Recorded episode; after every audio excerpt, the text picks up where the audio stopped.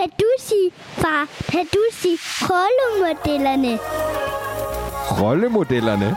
Rollemodellerne.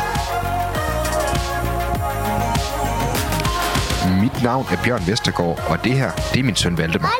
Hvad han ikke ved er, at jeg over 55 afsnit har skabt rollemodellerne som en gave til ham, så han kan sætte sit eget aftryk i verden, når han bliver stor. For rollemodellerne er et kartotek af mennesker, som har tur gå mod strømmen, gå efter drømmen. En skildring af dem, der har haft mod til at kunne og viljen til at ville.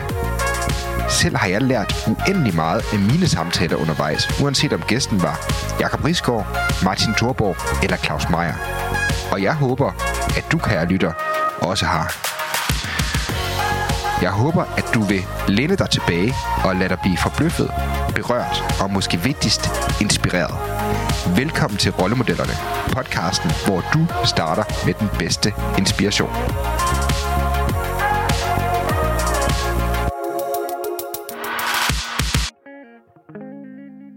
Ja, det er Bjørn her med et afsnit af rollemodellerne, som jeg personligt har glædet mig rigtig meget til at dele med dig, kære lytter. Fordi dagens gæst kommer forbi og fortæller sin inspirerende historie om at tage en idé fra Netto og imod alle odds formå at gøre det til en unicorn, altså en virksomhed, som har en markedsværdi på mere end 1 milliard dollars, og som faktisk endte med at blive en af Danmarks 10 mest succesfulde teknologistartups nogensinde. Gæsten er Heini Zachariasen, som bedst kendes som medstifter af Vivino, og derudover investerer han i dag i startups, samtidig med at han deler sine vigtigste erfaringer videre som YouTuber på kanalen Raw Startup, øh, som for øvrigt er en kanal, som jeg personligt synes er helt genial. Så stor anbefaling herfra. I dagens afsnit kan du, kære lytter, glæde dig til en god og en ærlig snak om, hvordan hans baggrund fra Færøerne førte ham ned af en noget anderledes vej som teknologiværksætter. Men også, hvordan vi nu på mange måder var et eventyr, som var taget ud af en H.C. Andersen-fortælling, fordi de faktisk lykkedes med at disrupte hele vinmarkedet, selvom de havde nogle konkurrenter, som havde meget bedre forudsætninger for det end Vivino. Man kan næsten kalde det en klassisk underdog-historie, og den er meget dragende. I modsætning til børneeventyrene var rejsen dog ikke kun lutter afkage, hvilket Heini meget ærligt beretter om i dagens episode. Det gør det også til en god og en ærlig snak, som du kan glæde dig til. Nu skal du lige spidse ører, kære lytter, fordi jeg har en hurtig bøn til dig. Rollemodellerne er mit Conor projekt og det er kun mig, der driver den. Så hvis du kan lide det her, kan du så ikke hjælpe mig ved at efterlade en hurtig anmeldelse i Apple Podcast eller Spotify, eller dele det med en af dine venner eller på sociale medier. Hver eneste afsnit tager mig minimum 5 timer, og det tager dig maks 1 minut at anmelde podcasten. Jeg håber, du synes, det er et færre bytte, at du lige bakker mit arbejde op ved at hoppe ind og så give en anmeldelse. Lige nu er der 78 mennesker, der har gjort det, så skal vi ikke se, om vi efter det her afsnit med Heini kan komme op på mindst 85 anmeldelser. Det vil jeg sætte stor pris på. Men udover det, så vil jeg egentlig bare endnu en gang ønske dig rigtig hjertelig velkommen til den her podcast. Det er afsnit 65 af Rollemodellerne. Gæsten er i dag co-founder af Vivino, Heini Zachariasen. Rigtig god fornøjelse med Rollemodellerne, podcasten, hvor du starter med den bedste inspiration. Super fedt. Jamen, Heini, rigtig, rigtig hjertelig velkommen. Tak for det. Dejligt at være her. Jeg øh, plejer jo gerne at så sige, at jeg har glædet mig ret meget, øh, og det vil jeg gentage i dag, og måske endda lige med et ekstra krøl på halen, for jeg har faktisk glædet mig vanvittigt meget. Øh, så tusind, tusind tak, fordi du havde lyst til at komme. Meget gerne. Det ligger et vist pres på mig, må man sige. intet pres, intet pres. det, øh, nej, altså man kan sige, og det er også det, vi har snakket om inden, Heini. Altså, du ved, jeg, jeg har jo lavet det her i snart fem år, øh, eller over fem år faktisk, øh, rollemodellerne, og øh, jeg har jo altid godt vidst, at jeg gerne vil snakke med dig. Så at det nok ikke det har været et spørgsmål om tid, og det har også været vildt fedt, fordi jeg kan huske, jeg så, jeg tror det var i 16 eller 17, der så jeg, der holdt et oplæg om jeres rejse med Vivino. Så det har jo altid på en eller anden måde været præsent, at I har været den her store danske tech-succes, som er ekstremt ekstrem inspirerende, men som også har været i gang hele tiden, du ved. Så jeg har taget det, øh, altid taget et niveau videre, så en gang imellem tror jeg faktisk også på, at der er noget smukt i at vente lidt, for ligesom at så se, du ved, at, og, og, og den rejse, og så se, hvad der ligesom er sket med det, og det synes jeg, det er et virkelig godt tidspunkt at tage snakken nu, ikke? Ja, det har jo været en fantastisk øh, rejse, også en lang rejse, og, og der er sket meget hen ad vejen, lad os bare sige det. Jo længere tid der går, jo mere sker der jo. Og, og de ting, der gør indtryk, det er ikke sikkert, man glemmer dem jo det er, det, det er i hvert fald, jeg synes, det er det fede, man i hvert fald kan sådan f- øh, få et, et, et større perspektiv på rejsen på en eller anden måde også, ikke? Øhm, men lad os prøve, Heini, at, at springe lidt ud i øhm, det første, sådan, der slog mig lidt inden faktisk, og det var også det, som vi snakkede om lige inden jeg tændte for den her optagelse, øhm, var det her med, fordi jeg sad og så Disrupting Wine, øh, som er en fremragende dokumentar øh, om øh, din rejse. Jeg synes, noget af det, som rørte mig, jeg kan faktisk godt sige i det her lille lukkede rum, at jeg sad også og knep en tårer et par gange eller to, fordi jeg synes, det er en enorm stærk øh, dokumentar både om Vivinos rejse, men faktisk lige så meget om dig og jeres families rejse som iværksættere. Øhm, den vil jeg godt sende videre til, til dig, der lytter med allerede med det samme. Den, den, den, den, den kan klart anbefales, og øh, så kan man da se den gratis inde på Amazon Prime, så det er, der er ingen undskyldning for ikke at se den. Nej, det, det, det er lidt en anderledes film, fordi at... Øh, øh, tit er det jo sådan, at, at nogle af de her film det bliver sådan lidt forherligende i, i alle de succeser, vi har, og, øh, og, og man ved jo altid, at det kræver hårdt arbejde og sådan noget, det er jo ikke det.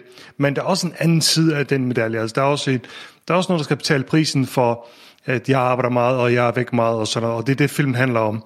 Hvad med familien og, og sådan noget. Det, det, ja. Uden at sige for meget, så synes jeg, var jeg også meget glad for den, det må jeg sige. Og, og jeg synes, den viser noget. Den giver noget til, øh, til dokumentarer. Det er noget, noget andet, du ikke har set øh, så tit. Det er i hvert fald det, og også fordi netop er, altså, Vivino er jo efterhånden på det størrelse, du ved, og I har været så meget i USA og Silicon Valley, og derover hvor alle de her ting, de sker. Du ved, og netop det der med at vise den anden side af det også, men det der netop at så tage med på den rejse der, øh, hvor at man, fordi at Silicon Valley bare er, synes jeg, kendt meget for det her netop, du ved, øh, glorificerende og forherligende, og det synes jeg virkelig, at, at, at Disrupting Wine er enormt stærk til at faktisk også så bringe det ned i et perspektiv, hvor man ser det hele billede af dig som founder, som ikke kun handler om, at du står øh, og bygger en virksomhed, der har fået øh, så mange millioner mennesker øh, i gang med at så skabe deres vin, men i lige så høj grad også faktisk, hvilken øh, pris og, og de, øh, dig og din familie har skulle gøre for ligesom at lykkes med det her, som I har klaret så flot.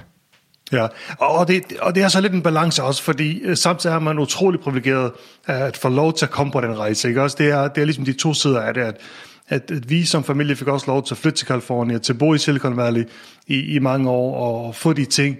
Øh, men, men som voksen og som far, og jeg tror også, det, her, det er noget, jeg siger i filmen, det er, at når jeg kigger på min 16-årige datter dengang, øh, og jeg tænkte på, at hun skulle øh, starte på high school der, og jeg tænkte, det er sgu da fantastisk, du får lov til det her. Du får lov til at gå på en amerikansk high school og opleve alt det der. Men jeg tænkte ikke over, at hun helt mutters alene skal gå ind i den high school øh, og være, du ved, ikke kan nogen som helst som 16-årig. Og det er jo bare barsk, altså. Det, det er jo ikke bare bare øh, at skulle gøre, men, men det gjorde de, og, og det var hårdt for dem, men de lærte så meget af det, og ja, så meget af de, de to ældste, som er med i filmen, øh, de bor jo stadig derovre, selvom den anden del af familien er, er her nu. Men, men vi ser det bare på en anden måde. Vi tænker bare, ej, hvor er det fedt, du får lov til det. Men du tænker ikke på den 16-årige pige, øh, der skal, der skal opleve første dag i skolen og spise frokost helt alene i kantinen der. Det, det tænker man ikke så meget over. Nej, det, jeg, jeg kunne måske forestille mig endda måske i endnu højere grad i jeres vedkommende, eller for dit vedkommende også, fordi du har en baggrund, hvor at du øh, kommer fra Færøerne, som det er jo et enormt spring, kunne jeg forestille mig, og så til Kalifornien, og så du ved, øh, det er jo næsten, øh, du ved, Hollywood og alt det, man ser på film, kontra det at være så jordbunden, som det virker til, at du også er i forhold til at komme fra Færøerne. Kan du prøve at sætte på på den kontrast?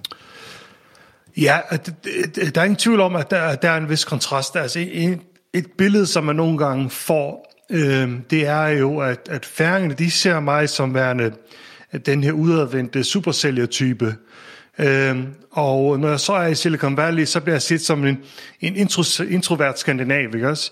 Øhm, så, så det er ligesom spektret, du kører på, og, og den, hvad skal man sige, transformation, du skal igennem, og, og de forskellige roller, du spiller øh, i livet, ikke også? Så, så de ser mig på en måde, fordi jeg, jeg er måske er, er rejst lidt fra den traditionelle færing, hvor man, man i USA ser mig på en helt anden måde, øh, og, og det er lige ved, jeg tror, jeg kommer fra Finland eller et eller andet, øh, fordi jeg er sådan en, en nærmest introvert type.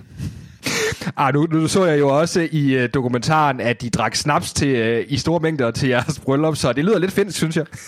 ja, det er, Ej, jeg tror, det vil de tage vodka over. Jeg ved ikke, om de gør det lige nu, men normalt vil de tage vodka, men uh, ja, snaps kan vi godt lide, det er helt sikkert.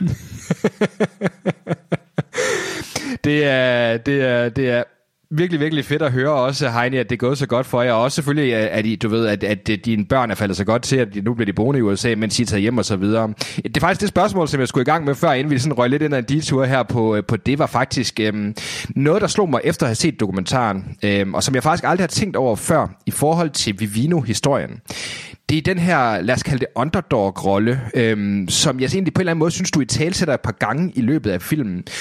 Har du opfattet jer og jeres kamp med Vino? Har I set jer selv som værende underdogs i, øh, i, i den her kamp, hvis man kan tillade sig at kalde det det? Øhm, ja, øh, det, det, det, det tror jeg, og det vil jeg helt klart mene. Altså, jeg kan godt lide det at være, der, jeg kan bare godt lide at være underdog. Jeg kan godt lide den motivation, det giver at være underdog. Øhm, jeg synes, det, er, det motiverer mig selv, det motiverer en organisation, så der er ingen tvivl om, om at jeg virkelig, virkelig øh, godt kan lide det. Øhm, og jeg synes, det er, det er også ret effektivt. Altså, øh, der er den her bog, som, om, som handler om David and Goliath, som ja, nu forsvandt hans navn lige, har skrevet. Men anyway, den handler om den her rolle som, som, som underdog, og, og hvem er i virkelig underdog, og hvem er ikke. Og der tager vi bare fejl nogle gange, at vi tror, at de her startups øh, er underdogs, men i virkeligheden har vi nogle styrker, som er ufattelig stærke. Altså, Øh, når vi kæmper mod de her virksomheder, som er 100 gange, måske 1000 gange så store, jamen så har vi mulighed for at flytte os, og skal man sige, angribe nogle steder, hvor de er svage, og så komme ind på et marked. Øh, så vi tager nogle gange fejl af, hvad en underdog er, og hvem den stærke og hvem den svage er, og det, det har jeg brugt rigtig meget i mit liv og min karriere, så, så det er jeg tror rigtig meget på, ja. Og det er klart, når man kommer fra færgerne, der bor 50.000 mennesker, jamen, så kan man altid spille på det. Øhm, at man kommer fra, fra et lille sted out of nowhere, literally out of nowhere. Mm. Ja. Ja, det, det, øh, og det, det kan jeg godt mærke, det er sådan næsten ingrained lidt i, i den fortælling, der har været omkring egentlig både, hvordan at du i talsætter din egen rejse som iværksætter, men også lige så høj grad, hvordan vi Vino. Også fordi, kan man sige, at, at i hvert fald noget af det, som I nævner i dokumentaren, er jo netop det der med, at der er nogle amerikanske konkurrenter på det tidspunkt, du ved, der bare er placeret i USA, som bare får nogle, nogle uhensigtsmæssigt store fordele i forhold til jer, fordi I er nogle gutter, der sidder i København og er i gang med at lave det her, som er, er meget, meget langt væk fra øh, hvor alting sker. Hvordan har I, øh, hvordan har I vendt det her til at blive en drivkraft for jer? Jamen, det er, det er jo et ufatteligt godt eksempel på det, ikke også? De er simpelthen downtown San Francisco, og, det, og vi er i en kælder på Amager, ikke også? Det er, det er ligesom, der tænker bare, okay, de må have flere muligheder, end vi har. Uh, og, og det har de sådan set også. De tænker der på industrien og alle mulige andre ting. Men det er også det, der gør, at de, jeg mener, tager nogle strategiske fejl i modsætning til os. Vi fokuserer utrolig meget på brugeren i Danmark. Er der så set kun brugere, og der er masser af udvalg af vin og meget forskellige vin, som skaber det problem, vi gerne vil løse. Det bliver ret stort i Danmark, fordi øh, i Burgundy er der primært Burgundy-vin eller fransk vin, øh, hvor i Danmark er der alle slags vin. Det er den ene ting. Den anden ting er, det er, at man er tæt på industrien, er ikke nødvendigvis en fordel, øh, fordi du nogle gange får influence fra, fra nogle andre spillere i markedet, som virkelig skaber en dårlig fokus for dig. Du spreder dig. Øh, den sidste ting, som jeg tror næsten øh, gik hen og blev afgørende, det er, at omkostningsniveauet i Danmark, øh, på Amager, eller i København, eller hvor det måtte være, er betydeligt lavere, end der, hvor de var. Så, øh, så vi formåede at rejse, i starten rejste vi penge, flere penge og hurtigere end dem, men kunne bruge dem. Vi kom meget, meget længere fra hver eneste, hver eneste krone. Det blev en stor styrke for os. Ja, og hvordan, altså fordi, jeg får lyst til at spørge Heini også det her, men nu nævner du selv færgerne et par gange og så videre, og det, det er jo altså også, og du ved, hele din iværksætterrejse, så vidt jeg forstår, starter jo netop også netop med, at du kommer fra et det lille samfund, relativt som, som færgerne er, kontra det her med at så tage skiftet til København, og det her med, hvor stor en del af din egen rejse, altså hvor stor en del af din identitet, har du egentlig set det her som dit brændstof, øh, mere end måske, øh, du ved, øh, en forhindring? Jamen, øh, jeg tror, jeg tror, der, der var meget yngre, så er det muligvis som en forhindring, forstået på den måde, at, at du er midt i Atlanten, og, og du taler et sprog, som ingen andre taler, og, øh, og der, der er to timer til nærmeste by, og 36 timer i et skib, ikke? Så, så det tager lidt tid at komme nogle steder hen. Øh, men det gik op for mig på et tidspunkt, at for det første kan du bruge det. En af de måder, du kan bruge det på, det er jo, jeg skal kraftigt vise dem. Jeg skal vise dem, hvad, hvad jeg kan, jeg skal vise dem, hvad vi kan. Og det er, motivation er utrolig vigtig, og det har altid været noget, ligesom noget brændstof øh, for mig. Den anden ting er, at hvor, hvor jeg måske da jeg var yngre, tænkte nogle gange, at, at det, er, det er noget af en sti, jeg skal klatre her, for at komme hele vejen til Silicon Valley, fordi jeg er in the middle of nowhere. Øhm, men jeg fandt ud af senere, at, at hvor ufattelig privilegeret jeg er. Hvor, hvor, hvor fantastisk privilegeret vi er, måske især her i Norden. Jeg kommer fra et godt hjem, et, et trygt område, et sted, hvor der er gratis uddannelse, øh, og en anden ting, som vi ikke tænker så meget det er, at jeg har et pas, som gør, at jeg kommer hvor som helst i verden.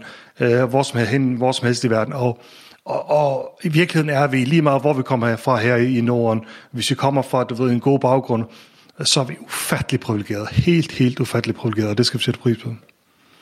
Ja.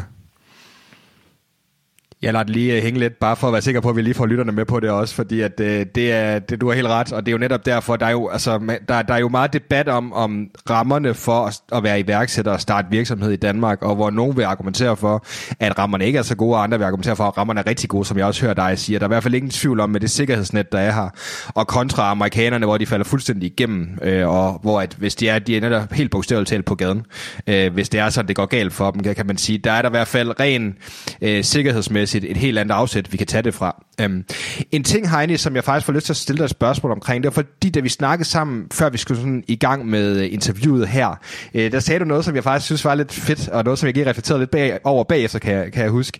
Øhm, fordi vi snakkede meget om det her med, øhm, du ved, et eller andet sted, så det, det jeg jokede med, det var det der med, at de fleste, der starter som iværksættere, de har et eller andet, de skal bevise. Der er et eller andet, du ved, der kan være nogle issues, der kan du personlige ting og så videre. Og så sagde du, ja, det er også fint nok, Bjørn, men jeg ser det faktisk også som, der er nogle andre typer iværksættere. Kan du ikke prøve at sætte et par ord på, hvad, hvad, hvordan du anskuer det? Fordi også netop, fordi jeg, jeg, jeg opfatter dig lidt som værende faldende i den anden boldgade, altså dem, som laver iværksætteri, fordi dybest set, at du ikke rigtig kan lade være. Kan du prøve at sætte et par ord på det? Ja, det, nu, nu, jeg tror, vi havde, vi havde flere ting i den samtale der. Den ene ting var også, at, at som du sagde, hvad det, man siger, chip on the shoulder og noget af den stil. Ikke? Også det er et udtryk, man bruger tit, at man har noget, man skal bevise. Øh, der er ingen tvivl om, om jeg har det, og, og det er der rigtig mange iværksættere har. Den anden ting, som, som der kan være lidt uenighed om, det er jo, at nogen mener, at mange iværksættere, de er iværksættere, fordi de skal kæmpe sig fra måske en dårlig situation, og måske en meget lidt privilegeret situation. Øhm, så vidt jeg ved, så, eller det der tit sker, er i virkeligheden det modsatte. Og det er, at det er folk, der er relativt privilegerede, øh, der laver iværksætteri. Det betyder ikke nødvendigvis, at de er rige. Øh, det er der også mange, der er, men, men dem, der har skal man sige, i gårsøjne den højeste status i samfundet. Øh, I USA vil man sige hvide mænd, ikke også? Det er ligesom som dem, der har mest privilegeret. Og kigger du på, hvem der laver startup i USA i et samfund, som vi snakker om lige før, hvor man falder igennem, jamen så er det dem, der har det bedste netværk, ikke også? Det vil sige, det er, det er folk, som har en god uddannelse. Øh, det er folk, som ved, at hvis det her det kikser, ah, så går det nok alligevel, ikke også? Øh, så, så hvor man i Danmark, synes jeg, øh, jeg synes jo, der skulle være mange flere, der lavede iværksætteri i Danmark. Men jeg tror allerede, vi har en fordel i, at vi har en større pool af folk, der gør det, end for eksempel i USA. I USA er det igen, der er undtagelser, men i, i USA er det også meget toppen. Det er dem, der, har, der kommer fra et godt hjem, øh, der har gode vilkår og ved godt, at hvis det her kikser, så går det nok alligevel. Ikke også? Øhm, og, øhm, og derfor nogle gange faktisk tænkte jeg på, hvordan kan det være, at, at, øh, at der ikke er flere i Danmark, hvor man ikke falder så dybt igennem. Men i virkeligheden er spørgsmålet, om ikke det i virkeligheden er det er okay i Danmark. Ja, vi vil have lidt flere, men dem, der gør det, de ved godt, hey, hvis det går galt, så er der alligevel øh, noget. Altså, man tænker over i USA, når du falder igennem, så falder du helt på gaden, som vi snakkede om. Her i Danmark, så skal du måske flytte i en, i en, en lidt mindre lejlighed, eller et eller andet stil. Du har stadigvæk din uddannelse til dine børn, du har stadigvæk healthcare og alle de her ting. Øhm, så, så sådan er det så forskelligt. Det må man sige, og jeg synes også, det er interessant, øh, altså det, det, jeg synes er interessant, og jeg har jo haft flere gode snakke i rollemodellerne med, med andre, der også har taget turen over Atlanten. Du ved, Jakob Jønke er et meget godt eksempel også, som også fortalte om, hvordan det var for ham at være iværksætter i, øh, i USA, øh, og det var også inden øh, han startede Simple Feast og så videre og flyttede over igen, men... Øh, og det der med, som jeg synes er interessant, øh, Heine, et eller andet sted måske at grave lidt ned i og dykke lidt ned i, det du ved, fordi for mig at se, har I jo været born global i Vivino. Altså, I har, I har haft et internationalt perspektiv, et internationalt udsyn, udsyn på det. Kan vi ikke prøve at tage en snak om, altså fordi, at både giver, det, det, det giver dig mulighed for at både at reflektere over, hvordan tingene er i USA, det gode og det dårlige. Øhm, også hvordan tingene er i Danmark, det gode og det dårlige. Men hvordan har det egentlig påvirket hele jeres mindset, og hvordan har det egentlig påvirket hele måden, I har gjort tingene på, at I netop har været, altså, set hele verden som jeres legeplads, kontra mange, hvor du ser, at de måske egentlig tænker, nej, hvis jeg får en god forretning i Danmark, så er jeg egentlig glad.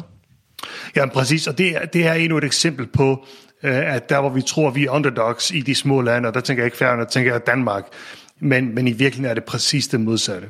Øh, det er det modsatte, fordi det vi lærer øh, i det her samfund, øh, i de små samfund, er jo, at hvis du, bygger noget, hvis du vil bygge noget stort, så er Danmark ikke stort nok. Og det vil sige, at, at øh, du bliver aldrig sådan, det bliver aldrig kæmpestort, hvis du kun laver det danske marked. Og det ved vi fra dag et, og det betyder, at da vi, da vi startede Vino, der var det, ja, det var det slet ikke på dansk, det var kun, kun på engelsk. Øh, og vi vidste godt, at vi, vi skulle ud i verden. Og, og der kan det være svært for, jeg vil sige i USA, der gør det ikke noget, fordi hvis du vinder det amerikanske marked, så gør du nok fint lige meget ved. Men tager du så nogle øh, andre store markeder, sådan mellemmarkeder som Frankrig for eksempel, ikke også?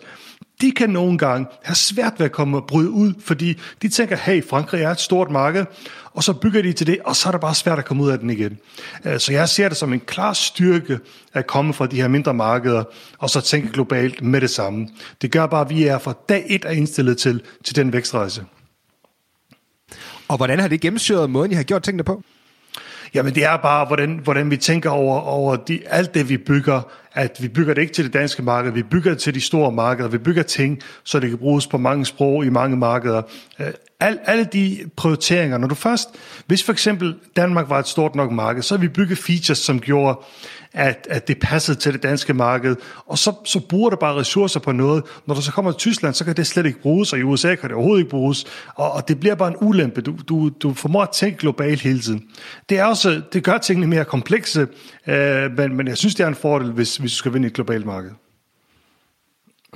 Det er, der er jo heldigvis også masser af gode eksempler på, synes jeg, at, øh, og I er selvfølgelig et af dem, men øh, også egentlig efterhånden, at vi i Danmark har fået skabt nogle rigtig, rigtig store succesvirksomheder, som har tænkt det globalt fra starten, og som netop også gør, altså fordi, du ved, rollemodellerne handler jo også meget om netop at se andre lykkes med noget, og lade sig inspirere og spejle sig i dem, og det er jo dybest set det, man kan sige, det er jo øh, mange af de her succesfulde startup founders er jo også, deres rejse er jo startet med, at de har set andre der er lykkes med det, og har givet det.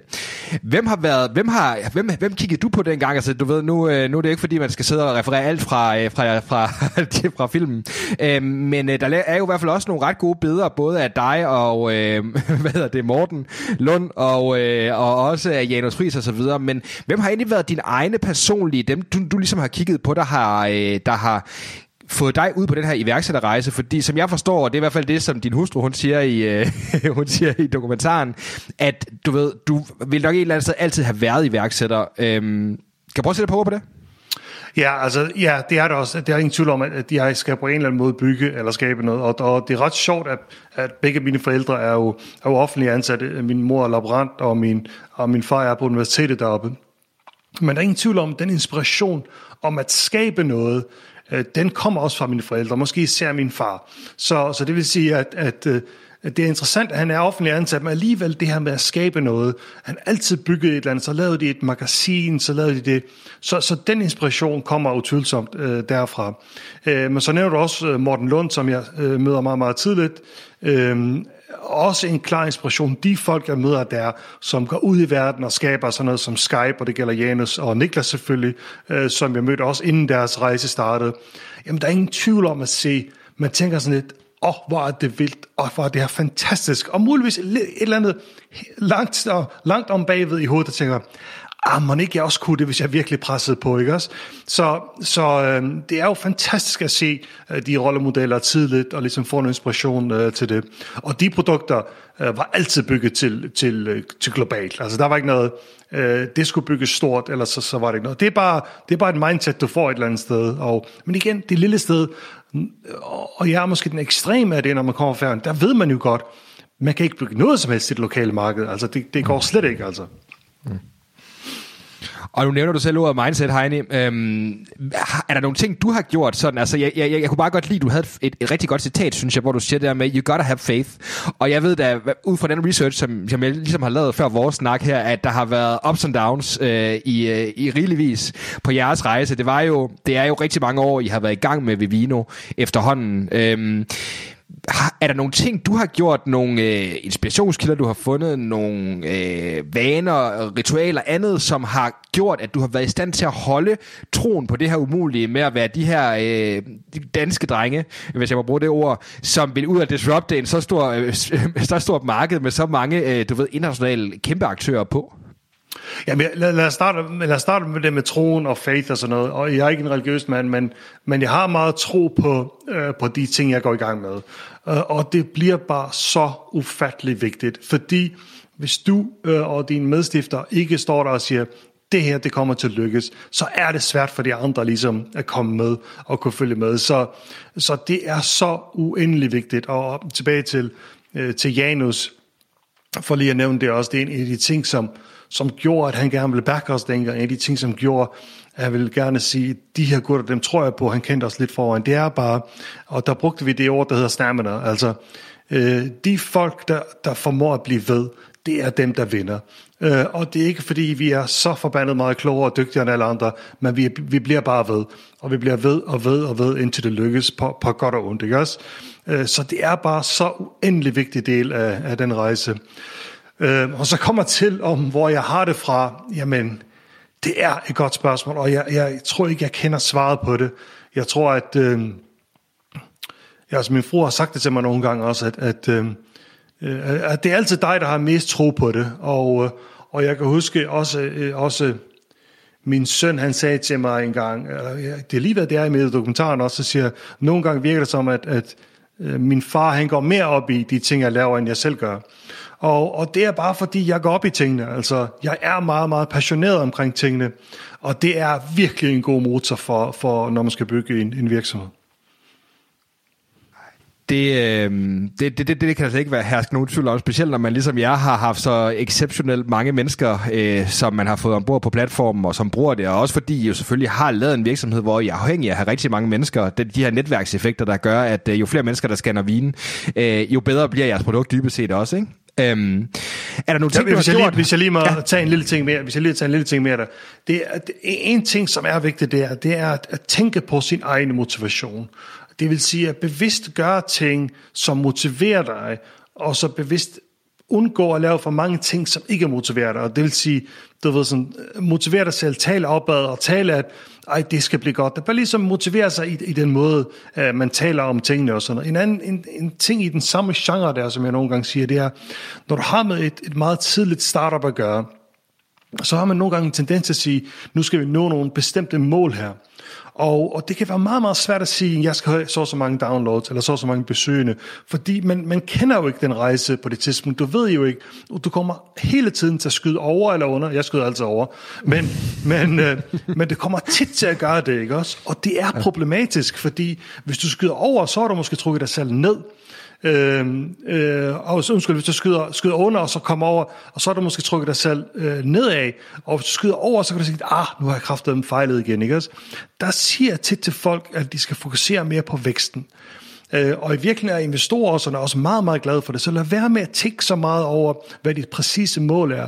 Tænk over, at sidste måned havde vi 25 downloads om dagen, og nu har vi 50 downloads om dagen. Og, og det kan være svært at, uh, at forudsige, hvad, hvad det præcis bliver, men det er meget motiverende at kigge på den vækstkurve hele tiden. Og jeg ved, at folk omkring dig, altså investorer, de kan virkelig godt lide det også. Så, så pas på, at du ikke sætter dig selv op for failure ved, ved at sætte nogle mål, der enten er for høje eller for lave. Kig på væksten i stedet for. Det, øh, det, det, det, det kan jeg godt genkende, genkende til. Jeg kan huske, det var i hvert fald sådan, da jeg startede den her podcast i tidernes morgen, så kan jeg jo se, der var et, næste afsnit, der var lige 25 mennesker mere, der havde lyttet med, så var det jo kæmpe succeskriterier, ikke? Altså, Præcis, det er, alt er relativt. jamen, det er det. Øh, og det er altid, kommer til at virke stort, stort der hvor du er, men øh, man ved heller ikke, hvor lang en rejse man skal på er, så et eller andet sted, så er det også netop at så søge momentum og væksten går ud fra. Ja, og det, og det, det der er vigtigt med de 25, lad os nu sige, at du havde 100 første gang, og så 125 næste gang, ikke også? Men det de 25 ekstra gjorde dengang, det var, at det motiverede dig til at lave et afsnit mere, og blive endnu bedre, og så har du konstant vækst hele tiden. Ja, det, øh, det er lige præcis det, og man kan sige, Heini, nu snakker du lidt om det der med motivation og så videre, egentlig at prøve at tale sig selv lidt op, og sådan, kan du prøve at komme med måske en konkret historie, eller et eksempel på, eller noget, hvordan sådan, du kan, sådan, hvor du kan huske, at det har været tilfældet for dig eller jer? Ja, lad mig lige tænke over det. Øhm, Jamen, men altså, jeg vil starte med at sige, det er bare noget, jeg gør hele tiden. Og, øh, og det, det gør, at jeg, når folk de spørger mig om, øh, om alle de fejl, jeg har lavet, og dem er der masser af, det er, at, at jeg vender alting til, det, til noget positivt, og, og, og, og ender med, at når man har lavet en fejl, og lavet et eller andet, der ikke var så godt, så vender du det, og så kommer du videre. Øhm, det er sådan en ting, men lad mig lige tænke over, om der er nogle bestemte historier, jeg kan tænke på der. Ja. Ja, fordi i sidste ende, så, så, så er det det der med, det er jo i hvert fald, altså, jeg kunne forestille mig, at man kommer til at lave rigtig, rigtig mange fejl, øh, når man er på sådan en rejse, som I er, og det er så, så ukendt territorie, kan man sige. Og der synes jeg selvfølgelig også, det kunne være enormt interessant, du ved.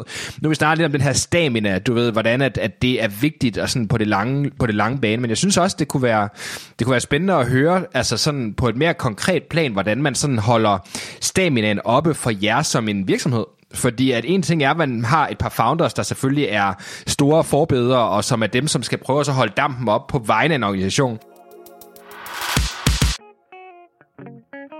Der skal lyde en stor tak til AJ Produkter, som er sponsor på rollemodellerne, og dermed hjælper med at holde podcasten i luften. AJ Produkter er landets førende leverandør af kontormøbler og inventar, og det er det sted, du skal gå hen, hvis du vil have råd og vejledning fra eksperter på det helt rette og for øvrigt meget færre prissatte øh, setup til din virksomhed.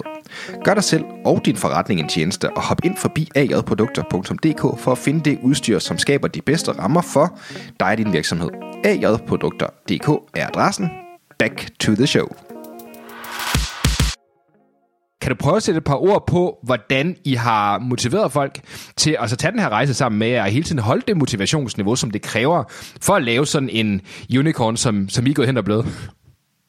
Jamen, jeg, jeg tror virkelig, det, jeg tror, det er mange ting. Øh, jeg tror, det er den måde, du styrer virksomheden på. Jeg tror, det er den måde, du taler på. Og, og, og hele tiden, hver gang du bygger noget nyt.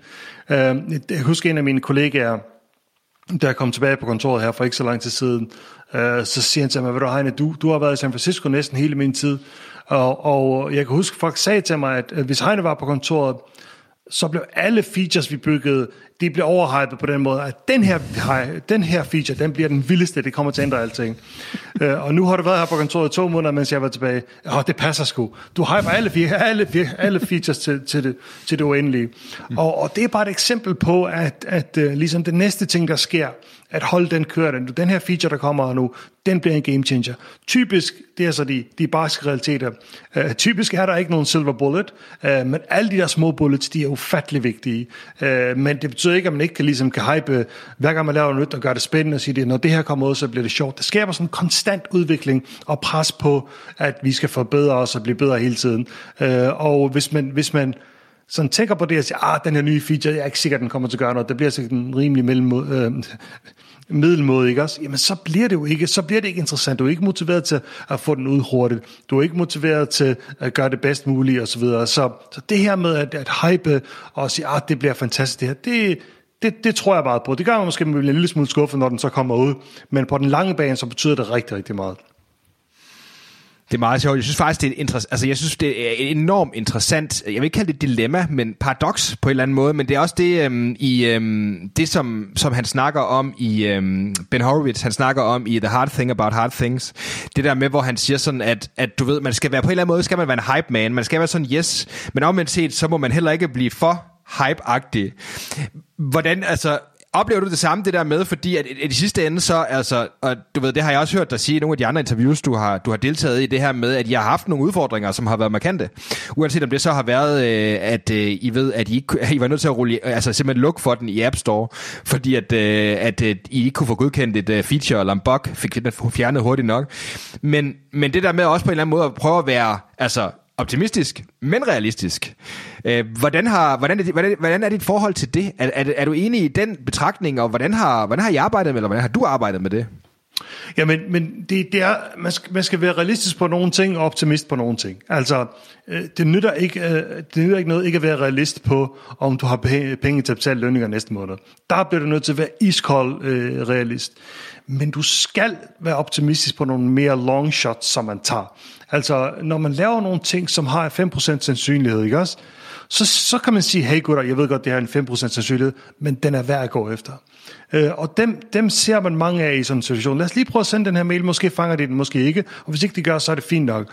Så, så du bliver nødt til at vælge, hvor du er en, en lille smule fantast. Dem, der er fantast på alle plan, de fejler.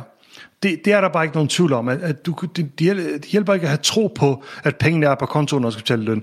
Det skal bare ske. Men når det kommer til ting, som er der mere usikkerhed omkring, nye ting, nye ting som man bygger, nye features osv., der må man godt være lidt fantast altså. Og, øh, og det er ingen tvivl om, at det er min klare filosofi, at man må aldrig nogensinde sige noget, der ikke passer. Men når du kigger på fremtiden, så har du lov til at være lidt optimistisk og sige, ah, at det kunne jo være, øh, og det er jo fint nok altså. Det, det er okay. Ja, det, er, det, det, det, det taler måske meget godt ind i, ind i det, det næste, jeg synes måske kunne være meget spændende at, at snakke lidt med dig om, uh, Heini. Øhm, det her med, altså fordi nu har vi snakket lidt om det her med at være born global, hvordan at det har været underdog uh, for jer har været en kæmpe drivkraft i forhold til, at det lykkes med Vivino at få det taget den her enormt flotte rejse, I har taget. Um, det næste, kan man så sige, det er også det her med ambitionsniveauet. Altså, fordi der er noget, der hedder Born Global, men det at så blive ved med at vedligeholde eller være vedholdende i forhold til at være ambitiøs på sin virksomheds vegne. Kan du prøve at tage øh, lytterne og jeg lidt med på, øh, på, på den rejse? Sådan, hvordan har, er det lykkedes jer at bibeholde ambitionsniveauet, og hvordan har I, altså for nu snakker vi lidt om det her med, øh, du ved, at hype ting og hype features og så videre, som netop også handler om det, men, men et eller andet sted, så er det jo også, altså I har rejst jo for, for filmen øh, for, ja, var det sidste år, i slutningen af sidste år, I rejste en D-runde på ja, 150 millioner dollars, ikke? Øhm, altså et eller andet sted, så er det jo en helt vild rejse at være på, kunne jeg forestille mig. Og så netop det der med, selv når det er, du har rejst det, der har, altså er tæt på en milliard kroner, og så stadigvæk skulle øh, bibeholde et vision og en ambition for en virksomhed som jeres? Ja, men det er, for mig kommer det øh, på godt og ondt ret naturligt. Altså, mm. øh, prøv lige at forestille dig for sådan som mig, at nu, nu har man ramt et plateau, og så siger man, ah, men nu er det skam fint nok. Det, det, kan, det kan jeg bare ikke se ske, altså nogensinde. Øh, mit DNA er ligesom vækst, og vi skal fremad hele tiden, og vi skal vinde hele tiden. Og, øh, og når det ene mål er noget, så skal vi til, til videre til næste niveau. Og, og jeg tror i virkeligheden, at mange iværksættere har det sådan, at, at øh, nu skal vi vise, og nu tager du sådan, som den sidste, den, den sidste fundraise, vi lavede, ikke også? Når du laver sådan en fundraise som det der, så når, når, så, når så penge kommer ind på kontoen, så fester du måske i fire minutter eller et eller andet, men mm. faktum er jo, at så er der massivt pres på, at nu skal du op på næste niveau. Så hvis du er på sådan en fundingrejse som den der, så, så ved du godt, at så snart pengene er i banken, så kommer der et massivt pres på, at vi skal, vi skal videre herfra. Øh, så, så det er bare, jeg ved ikke, om det er bare sådan, jeg er, men jeg tror virkelig, det er, det kommer meget naturligt for rigtig mange der iværksættere. Altså, jeg tror jeg aldrig McDonald's har tænkt, at de ramte 1000 butikker. Mm. Selvfølgelig havde de et mål om det, men der var ikke nogen, der sagde, at de skulle stoppe der, vel? Mm. Mm. Altså, øh, man har nogle mål, og så når man har nået dem, så sætter man nogle nye mål. Ja, og det, det vil jeg sige, det kan jeg ikke meget genkende til i forhold til langt de fleste af dem, jeg har snakket med. Det, det er i hvert fald øh, meget et uh, iværksætter-DNA-ting. Øhm, nu bliver jeg lidt nysgerrig, Heine, fordi jeg hørte dig sige sådan, at det, har været, det, det ligger meget til din natur på godt og ondt. Hvordan ser du det? Uh, altså, den, øh, den, den, den, den positive, eller på det gode, hvis vi skal sige det, den er ret evident, det er, at øh, du skaber en masse fremdrift. Hvordan øh, oplever du også nogle ting, som er svære for dig i forhold til at have det her, og være den, øh, have det DNA, hvis man kan sige det, og ønske den her vækst og den her fremdrift? Jamen det er klart, at, at øh, det, det er svært at slappe af, altså. Du, øh, det, det skal jo flytte sig hele tiden, ikke også? Og øh, det kan godt være, at jeg kan lide det, eller i hvert fald tror jeg, jeg kan lide det. Øh, men jeg har svært ved at, ligesom at tage ferie og ligesom tage trække stikket ud, som folk snakker. Jeg ved ikke helt, hvad det betyder, men det betyder et eller andet. Øh, men men det, det, det har jeg ikke været god til, og, og der skal man tænke på, at der er jo nogle folk omkring der også. Og øh, hvad med dem? Altså, det kan godt være, at du har valgt, altså nu, øh, der selv har valgt, at, at nu skal du bare fuld fart på hele tiden. Øh, men det er jo ikke sikkert, at de har lyst til det. Det er ikke sikkert, at de har valgt det. Og det skal man lige tage med, at øh, jeg synes nu, jeg bliver 50 her til sommer, ikke også? Øh, jeg synes måske, øh, nu er min kone ude, ellers skal vi spurgt hende, hvad hun synes. Men, men jeg synes måske, jeg er blevet en lille smule bedre til det. Jeg prøver i hvert fald at træne lidt på det, og sige, nej, nej, nu skal du lige tage lidt mere roligt lige nu. Så så det, kan være, det kan være hårdt for omgivelsen, at der skal være sådan en konstant pres.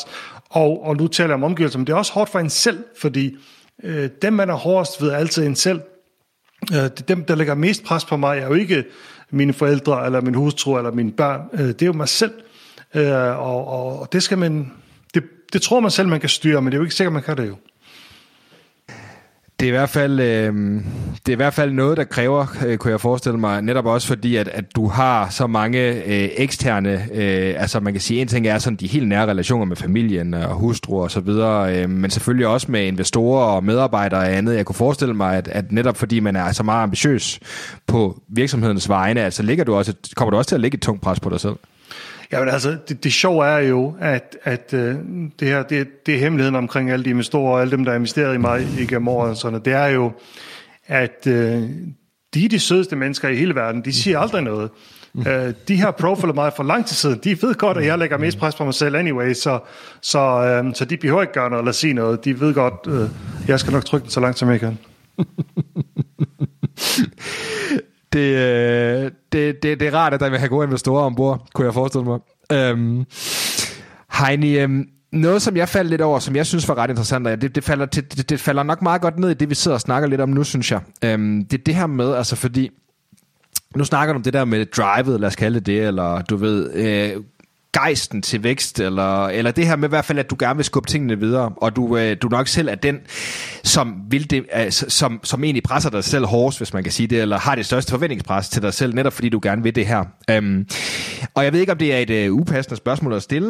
Uh, I så fald, så, øh, så hopper vi selvfølgelig ud om det. Men du ved, det er jo heller ikke, det er jo heller ikke nogen hemmelighed, at øh, du er et par gange egentlig har forladt øh, direktørposten i øh, Vivino, øh, for ligesom øh, har have nogle forskellige roller, og jeg jeg synes specielt også øh, netop i forbindelse med øh, dokumentaren, der snakker du også lidt om det der med netop, altså du lavede Raw Startup, som er den her helt fremragende YouTube-kanal, du har, hvor du deler nogle virkelig, virkelig gode øh, startup-råd, som jeg varmt kan anbefale til, til lytterne. Øhm, hvor det er sådan ligesom, at det her skridt, du tager, men har, har du lyst til at snakke lidt om det der med, øhm, du ved, fordi du, du beskriver det selv lidt som om, du falder lidt i et hul efter øh, der, og det var, og nu er jeg ikke helt 100% inde i tidslinjen omkring det. 2018, men, øhm, første gang.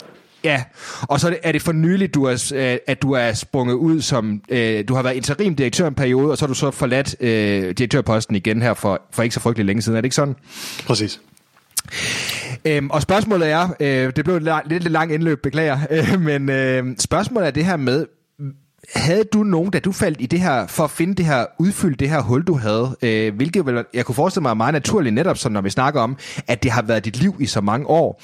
Havde du nogen, du ved, nogle strategier, nogle bøger, nogle inspirationskilder. Hvad, hvad, hvad hjalp dig egentlig med at finde op af det hul, eller du ved, øh, komme ud af den, øh, det dødvande, hvis man kan kalde det det? Ja, jeg, jeg, jeg, jeg tror ikke, jeg faldt nødvendigvis i et hul. Øhm, jeg tror, jeg kunne godt se, at øh, jeg kunne komme til det rimelig hurtigt, og, og det, der hjalp mig mest dengang, for at finde ud af, hvad jeg skulle, det er ingen tvivl om, at det er alle mine øh, iværksættervenner, og, og dem, der som ligesom havde prøvet noget lignende. Øh, det, det var rigtig godt. Det, det, der skete, var jo, at jeg følte dengang i 2018, at virksomheden havde nået et vist niveau, og jeg bare ikke var sikker på, at jeg var den rigtige til at lede den mere. Altså, de, det blev en meget mere tung operation, operationel virksomhed, øh, og, og det var erfaring om at, at køre det, og, og lige for, for eksempel en stor virksomhed, der tænkte jeg bare, ligesom jeg har tænkt i alle mange andre livets anseender, det er at finde nogen, der har gjort det her før. De vil ligesom formentlig gøre det bedre end, end dig selv.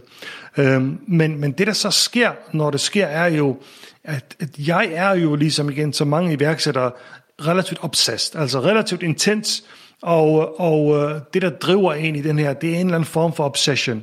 Øh, igen, også på godt og ondt. Det kan, det kan være, være mange gode og mange dårlige ting, men der skal noget obsession til, for at kunne blive ved på den her rejse. Uh, da vedkommende så kom ind, og jeg siger, at skulle give slip på det, så var det rigtig svært. Jeg er, jeg har ingen, der er ingen tvivl om, jeg har en eller anden obsession med tal, og at følge tallene, og se, at tingene går fremad, og motivere folk med det, og så videre, og så videre. Og der kunne jeg godt se, at jeg blev nødt til at holde op med det, fordi hvis jeg kiggede på alle de her ting hele tiden, så blev det også mig, der kom til at fortælle ting, hvad de skulle gøre. Mm. Øh, og det skal jo ikke gøre mere. Uh, uh, og jeg kunne ikke forstå, hvorfor der lige pludselig var møder inde på vores kontor, og alle de vigtige var derinde, men jeg var der ikke. Og sige, mm. Det kan ikke være noget vigtigt, de har derinde, for jeg er jo ikke med. Mm. Uh, men, så der var et eller andet tomrum, og det var helt rigtigt, jeg skulle ikke være med til de møder. Uh, men, men der var et eller andet tomrum der, og der sagde jeg så til mig selv, nu kan jeg bevidst vælge at fylde det her op med noget, eller Øh, ellers så kommer der bare noget andet, og du får kalenderen fyldt med andet pjat, som du så to år senere skal vikle dig ud af igen.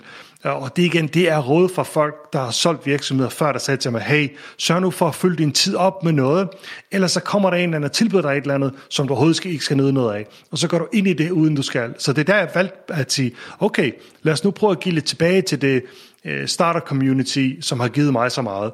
Og det er der, jeg lancerede Raw Startup, og begyndte at lave videoer.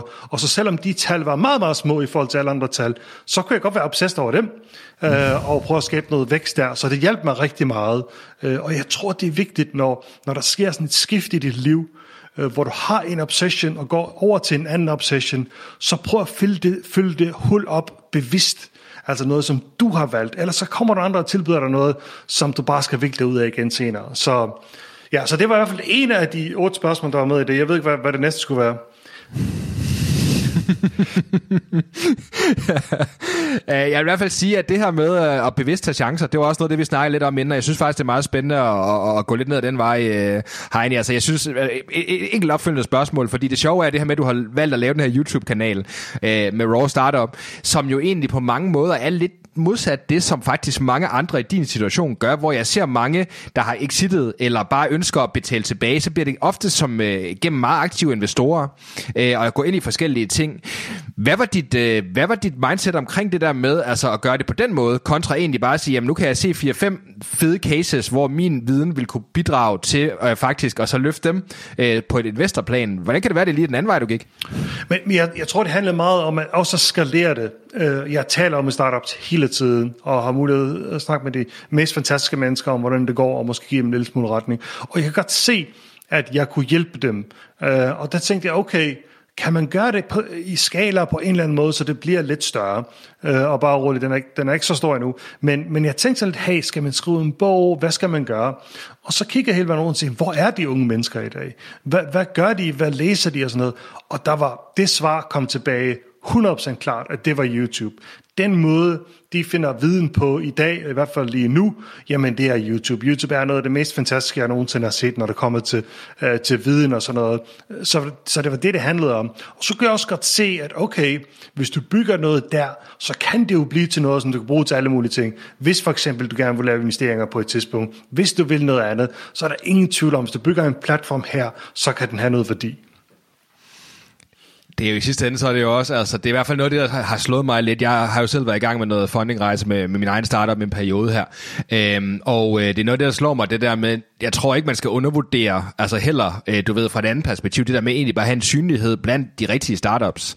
Altså, og både det her med, netop altså fordi, for mig at se, så handler det jo netop også om, at, at hvis du har så mange forskellige, altså de rigtig gode cases øh, inden for startups, de er jo også meget øh, attraktive og efterspurgte. Øh, du ved, det er jo næsten den omvendte verden, ikke? Altså, så det er jo i hvert fald også det der med, at man er top of mind hos dem, øh, og hvis man kan hjælpe dem på, på deres rejse, så, så, så vil man også have et andet forhold til det, end hvis man bare ser en person på en LinkedIn-profil eller andet, ikke? Ja, ja, det giver adgang. Når, når du er kendt ansigt, så, så giver det noget adgang. Yes? Og, og nu elsker jeg podcastmediet, som vi er på nu. Men der er ingen tvivl om, at billedmediet, eller skal vi kalde det tv-mediet, er, er, jo, er jo ret vildt. Altså. Øh, hvis vi kigger på, på øh, den sidste præsident i USA, Trump, jamen, så er der ingen tvivl om, at han vil valgt på grund af, af sin styrke på tv. Øhm, og det giver bare en idé om, hvor meget styrke du kan få ud af at lave noget, noget visuelt øh, tv eller YouTube, eller hvad det måtte være. Ja, og måske et spørgsmål i forlængelse af det her. Jeg tillader mig altså lige dvæle lidt bitte smule ved, øh, ved nogle af de, de emner, vi har været rundt omkring herinde, men også bare fordi jeg synes, det er, det, det, det er super spændende. Øh, det der med, altså fordi nu snakkede vi om det her med at bevidst tage chancer og så videre.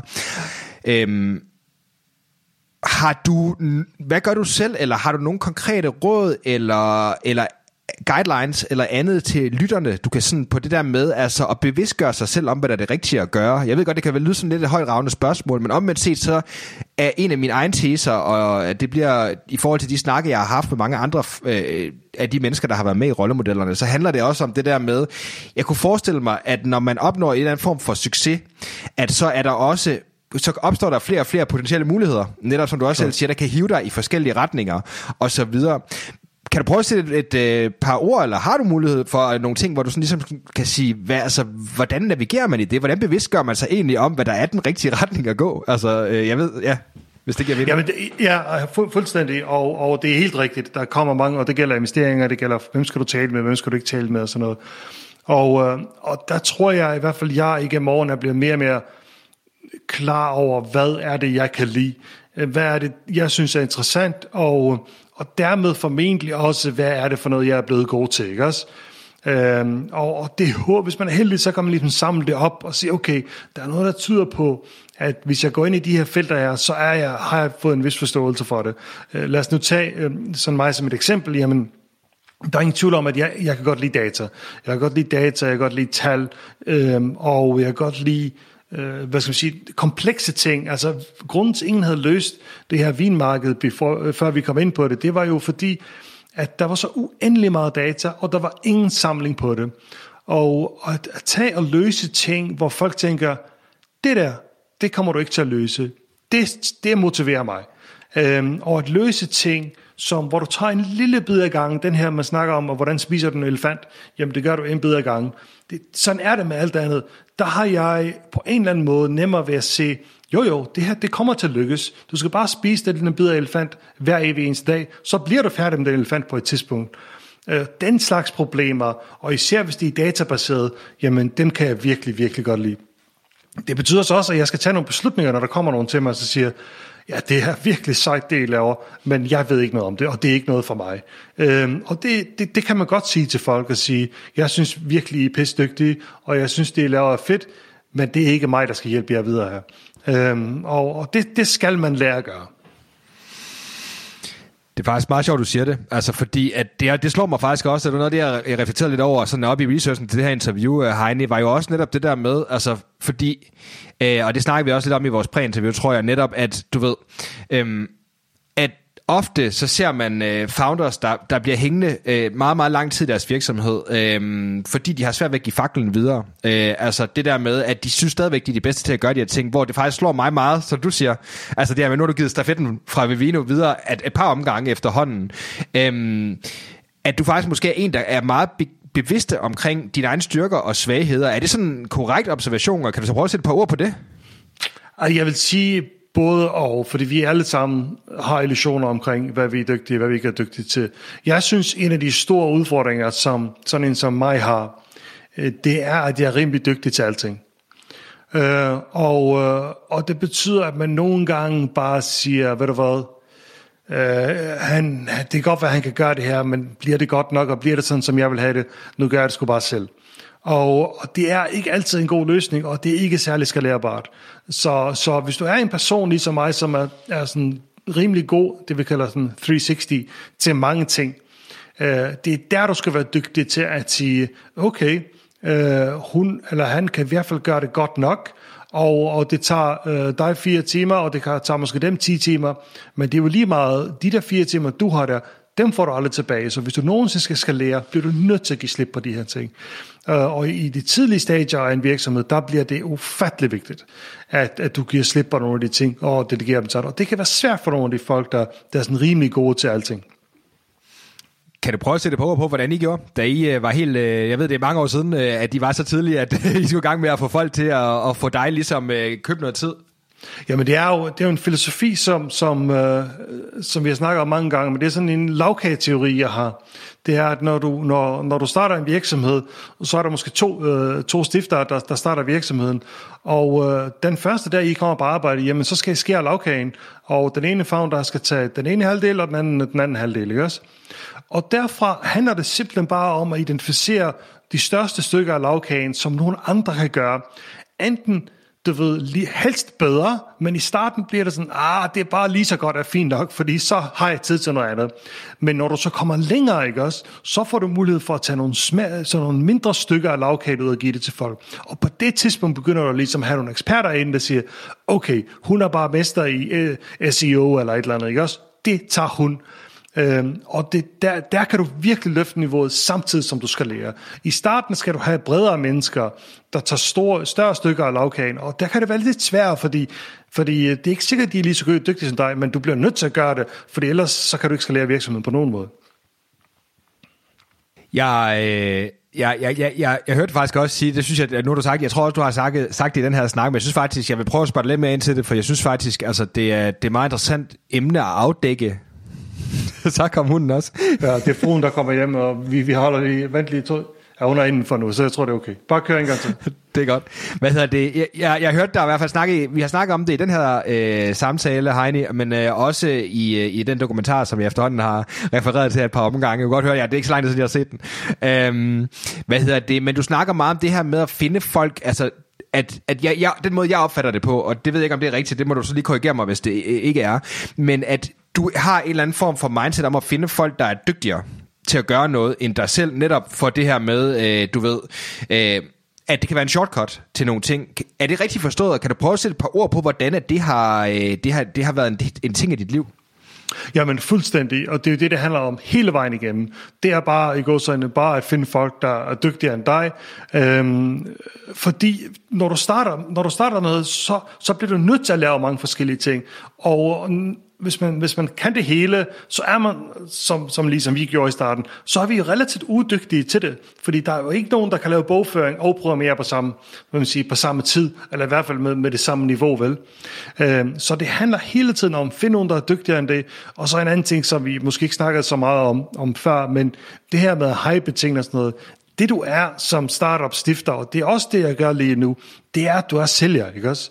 Du skal kunne sælge varen, du skal kunne motivere folk, og det handler ikke om, at jeg skal sælge vin på Vino, men det handler om, at jeg skal sælge ideen om Vino til alle de folk, du får ombord, til dine investorer, og det er dig, der sørger for det hele tiden. Øh, så det bliver en utrolig vigtig ting. Men ja, jeg tror meget på, at du altid skal kunne finde øh, øh folk, der er dygtigere end dig selv. Øh, jeg kan huske en gang, nu, nu gider jeg ikke nævne navn det her, det var nogen, der var blevet sur på hinanden, i, i, øh, og der sagde i radioen, at den her person, øh, han havde den begrænsning, han ville ikke arbejde med nogen, der, der var klogere end ham selv. Og så siger jeg vedkommende, ja, og det sætter jo sine begrænsninger. jeg vil allerhelst kun arbejde med folk, der er klogere end mig. I hvert fald inden for det felt, som de er dygtige til. Der skal de helst være dygtigere end mig. Ellers er det ikke helt godt nok. Og det er vel også netop det der med, altså jeg kunne også forestille mig, altså i forhold til, når man, når man bygger og opskalerer en øh, virksomhed, som jeg gjorde med Vivino, at så vil det, altså, de roller ændre sig vel også med tiden, hvor man kan sige, at netop som du selv siger, du starter selv som en bred generalist, der er ret god til ret mange ting, øh, men efterhånden som de forskellige led bliver bygget op, så kræver det også, at folk er mere specialiserede, øh, og hvor de helt sikkert vil være meget dygtigere. Øh, men selvfølgelig også er, at en organisation, den er på en rejse, hvor at man skal hele tiden øh, sørge for at så få folk med, øh, der er dygtigere øh, inden for de forskellige felter. Hvis jeg lige må, må tilføje der, hvis du tager det og tager tilbage til, øh, til de, de gange, hvor jeg prøvede at forlade virksomheden, øh, at, at det du skal huske på, når du så tager lavkagen og så kommer langt med den her virksomhed, når du så er 6, 7, 8 år inde, så må man da håbe, at det stykke, der er tilbage til dig, er noget, du kan lide. Og, og det er jo det, der tit sker, øh, når man er kommet nogle år ind i tiden, så skal man tænke sig om og sige, okay, nu er der det her stykke tilbage af lavkagen. Har du virkelig lyst til det? Øh, og for mit vedkommende var der meget HR, og der var meget operations og ting og sager, som jeg ikke nødvendigvis var særlig passioneret omkring. Øh, og derimod de ting, jeg synes var ret sjove, nemlig at bygge produktet, jamen jeg, skulle have de, jeg havde det bedste folk, eller vi havde det bedste folk på til at bygge produktet. Det skal jeg da ikke blande mig i. Nu står jeg så tilbage med nogle ting, et lavkagestykke, som jeg ikke er den bedste til, og måske ikke har lyst til. Og der skal du tænke dig godt om, om man ikke man skal lige finde en anden til, til at løse den opgave. Det er faktisk meget interessant, ikke? Fordi det er vel også, altså det er, øh, jeg kan huske, jeg hørte det i et interview med Daniel Ek øh, fra Spotify, og også snakke om det der med, hvor, hvordan hans rolle som CEO i Spotify, det havde nærmest været syv forskellige roller, han havde haft i, i firmaets levetid det er vel også et eller andet sted netop det der med at så også være i stand til at så se, hvad er det for nogle opgaver, der er nødvendige lige nu, og hvem er de bedste til at løse den, og også have den der erkendelse af at sige, en ting er, kan jeg gøre det? Er jeg den bedste til at gøre det? Men også, er det noget, jeg har lyst til at gøre? Og i starten, der er det jo sådan, at du kommer til at løse en ma- mange opgaver, som du bare ikke synes er fede. Øh, og så får du stille og roligt nogle folk sat til, øh, det kan være en bogholder, og man tænker bare, oh, det var ædermand på tid, at der var nogen, fik styr på det, i stedet for mig, der ikke kan finde ud af det, vel? Og, og, og, og når du så kommer længere hen, så er du nogle gange privilegeret, at du får lov til at vælge lidt, ikke også? Øh, men andre gange er der var ligesom, der er det her tilbage, og det skal, hvis du siger jo her, så skal du løse det her. Og, og der kan du se, ah, men jeg har, hverken, jeg har hverken lyst til det, eller dygtig til det, så det er tid til, at der sker noget. Interessant. Heini, tiden flyver afsted. Det, øh, der er mange, mange spændende, spændende snakker og spændende pointer, øh, synes jeg, øh, omkring øh, de ting, vi har, vi, har, vi har vendt. Er der noget, du tænker, du, øh, du godt vil tilføje til alle de ting, vi har snakket om nu her, øh, til lytterne? Det er et godt spørgsmål. Øhm, jeg havde ikke sådan taget nogle notater før. Øhm, nej, altså, du ved, jeg har 50 videoer på YouTube, hvor jeg snakker i, i timevis, så dem bliver helt klart anbefalt folk at kigge på. Øh, men, øh, men ja, og vi kunne sikkert også snakke i mange timer, hvis det var. det, det, det ved jeg, vi kunne. øhm, det er, det er i hvert fald, øh, jeg vil sige igen, øh, og, og jeg vil egentlig bare øh, tage den her øh, med, øh, med Raw Startup, og så anbefale videre til lytterne, for jeg synes faktisk, det er, det er sindssygt godt, det du laver derinde, og, og virkelig lærerigt ud fra et uh, Take Startup perspektiv, hvordan man kan lykkes med det her. Um, tak. Og jeg sidder også lige og tænker sådan lidt, inden vi hopper over i de her sådan sidste, øhm, de sidste øhm, sådan relativt korte spørgsmål, der plejer at komme her i, øh, i slutningen af, af, af podcasten. Um, et ting, som jeg faktisk synes bare kunne være lidt interessant, øh, og så lige dykke ned i, inden vi gør det dog. Øh, du ved, nu har vi snakket ret meget om Vivino, vi har også snakket en del om dig og dit bagland øh, i forhold til, at du kommer fra Færøerne og så videre.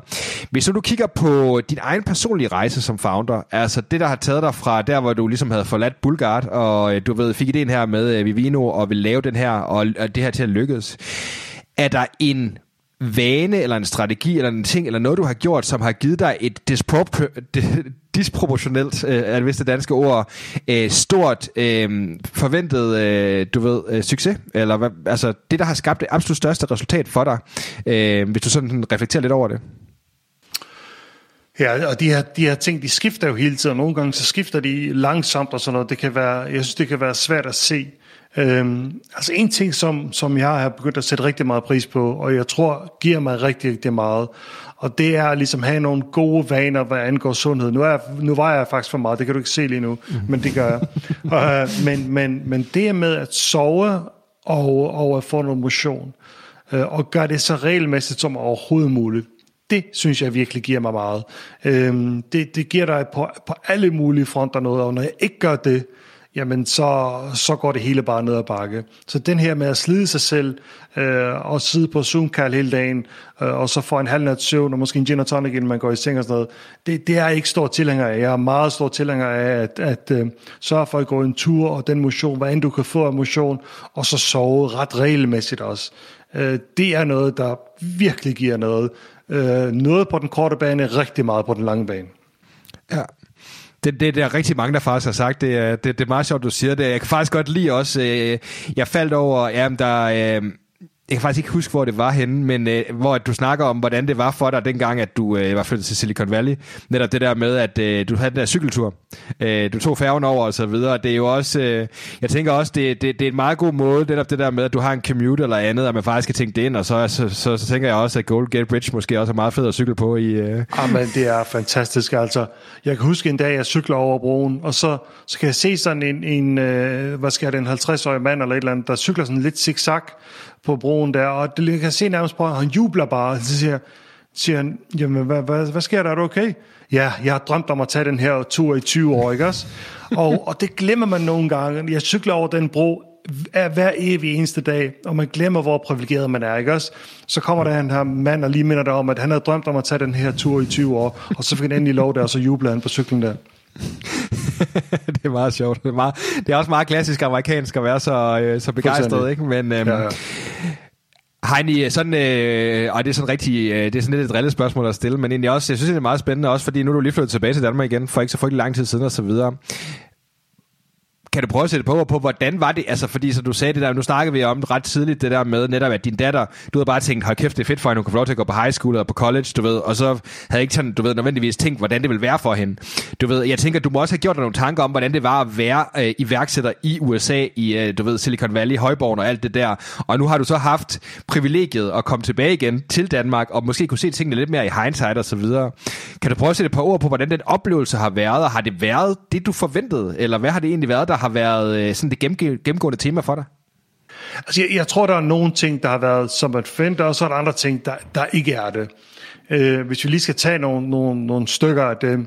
Øh, altså for sådan en som mig, som er ligesom opvokset i et, et fiskerisamfund, som jeg ingen interesse i, havde i overhovedet, og så kom til Silicon Valley, hvor alting handler om iværksætteri, øh, du ved, startups, investeringer og teknologi, ikke også? Det var ligesom at komme hjem. Altså, det er det, de snakker om i radioen. Det er helt, helt fantastisk. Og alle dem, du møder, arbejder i et eller andet felt inden for det. Øh, så for mig var det fantastisk. Og, og barn er bare høj, og konkurrencen er høj, og det er bare de bedste mennesker fra hele verden. Det er jo fantastisk at se i virkeligheden. Øhm, hvis vi skal kigge på, de, på, ligesom på, på den lyse der, og så er folk ufattelig hjælpsomme. Øh, når du siger til folk, hey, jeg har lige brug for lidt øh, hjælp her og sådan noget, det handler utrolig meget om magi, og så tænker man, det tænker man ikke over, men, men, men du har et samfund, hvor konkurrencen er ben, ben hård, men alligevel er folk utrolig givende, og det synes jeg er en fantastisk, fantastisk cocktail, og det kan sagtens lade sig gøre. Jo mere du giver, jo mere får du, jo mere vinder du. Øhm, det, det tror jeg 100% på. Hvis du så kigger på nogle ting, som måske overrasker mig en lille smule, øh, så var det bare det, at det er svært, og det er tungt at lave business i USA. Øh, tingene er ufattelig komplicerede. Der er ufattelig meget øh, papirarbejde. Der er øh, advokater involveret i alt det, du laver, og der, der er rigtig mange ting, du skal lære rigtig hurtigt. Øh, og, og det lærte jeg så selvfølgelig, men der kunne jeg også se, komme tilbage igen, hvor meget enklere tingene er i, som på sådan et sted som Danmark. Altså, og det er der mange sådan helt grundlæggende grunde til. Øh, det er jo et mindre samfund, det er et meget mere homogent samfund osv.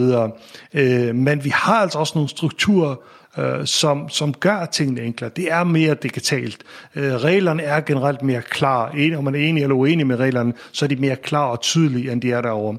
Øh, så så der, der, ligesom alt andet her i livet, så er der gode og dårlige ting øh, ved det. Men øh, I er tilbage i København nu, og det tænker jeg også har været dejligt for jer at komme lidt hjem igen til, øh, til stille og roligt København. Fuldstændig. Jeg nyder det virkelig her, og, og en ting, så min hustru, hun er, hun er irriteret, jeg fortæller til alle mennesker, men, men da vi var derovre, havde vi selvfølgelig to biler, og, og det var lige, lige nok måske have to biler, ikke også? Men nu er vi tilbage i København, og er tæt på centrum, og, og jeg ligesom sat mig for, at vi ikke skal have nogen bil overhovedet. Uh, så det har vi ikke. Uh, det tætteste, jeg kommer på, det er, at jeg faktisk for en uge siden bestilte en Lego DeLorean som jeg har ja. tænkt mig at stående. Så måske på et tidspunkt, når du laver kalme, så står der sådan en Lego DeLorean om bagved. Men det er så den største bil, jeg... en Lego DeLorean, det er med mig også badass, altså undskyld mig. Ja, det er det en lille smule, det synes jeg da. Fedt. Jamen, øh, Heini, øh, ved du hvad, jeg tænker egentlig bare hoppe ind i de her små, korte spørgsmål, der er til sidst. Øh, det bliver svært at lave en, en naturlig segue fra Lego DeLorean, men jeg kan da prøve.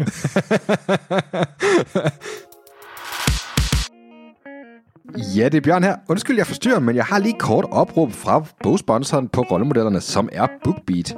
Hvis du, at du gratis kan læse og lytte til alle de bøger, som vi snakker om i dagens afsnit af rollemodellerne. Hvis du hopper ind på bookbeat.dk-rollemodellerne, så får du over 6 ugers gratis ubegrænset adgang til lydbøger, og så kan du lytte til mere end 250.000 forskellige bøger.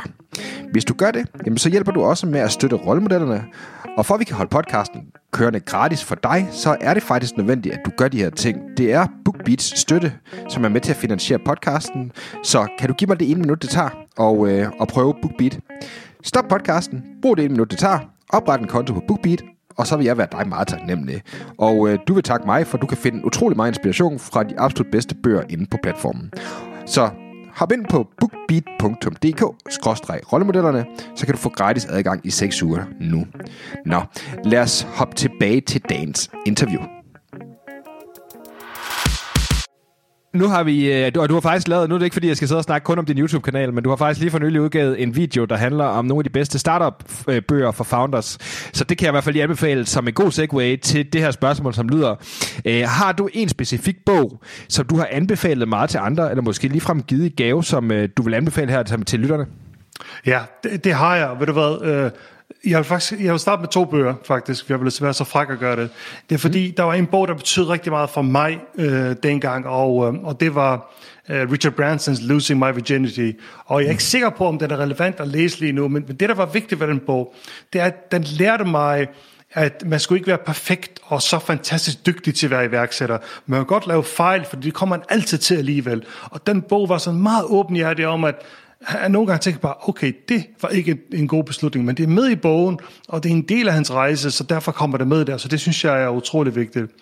Øhm, så anyway, nu stiller du også spørgsmål om en bog, du, jeg har givet til andre. Den her bog, den næste, der kommer her, det var en bog, jeg købte til min hustru, øh, mine tre børn og til deres kærester.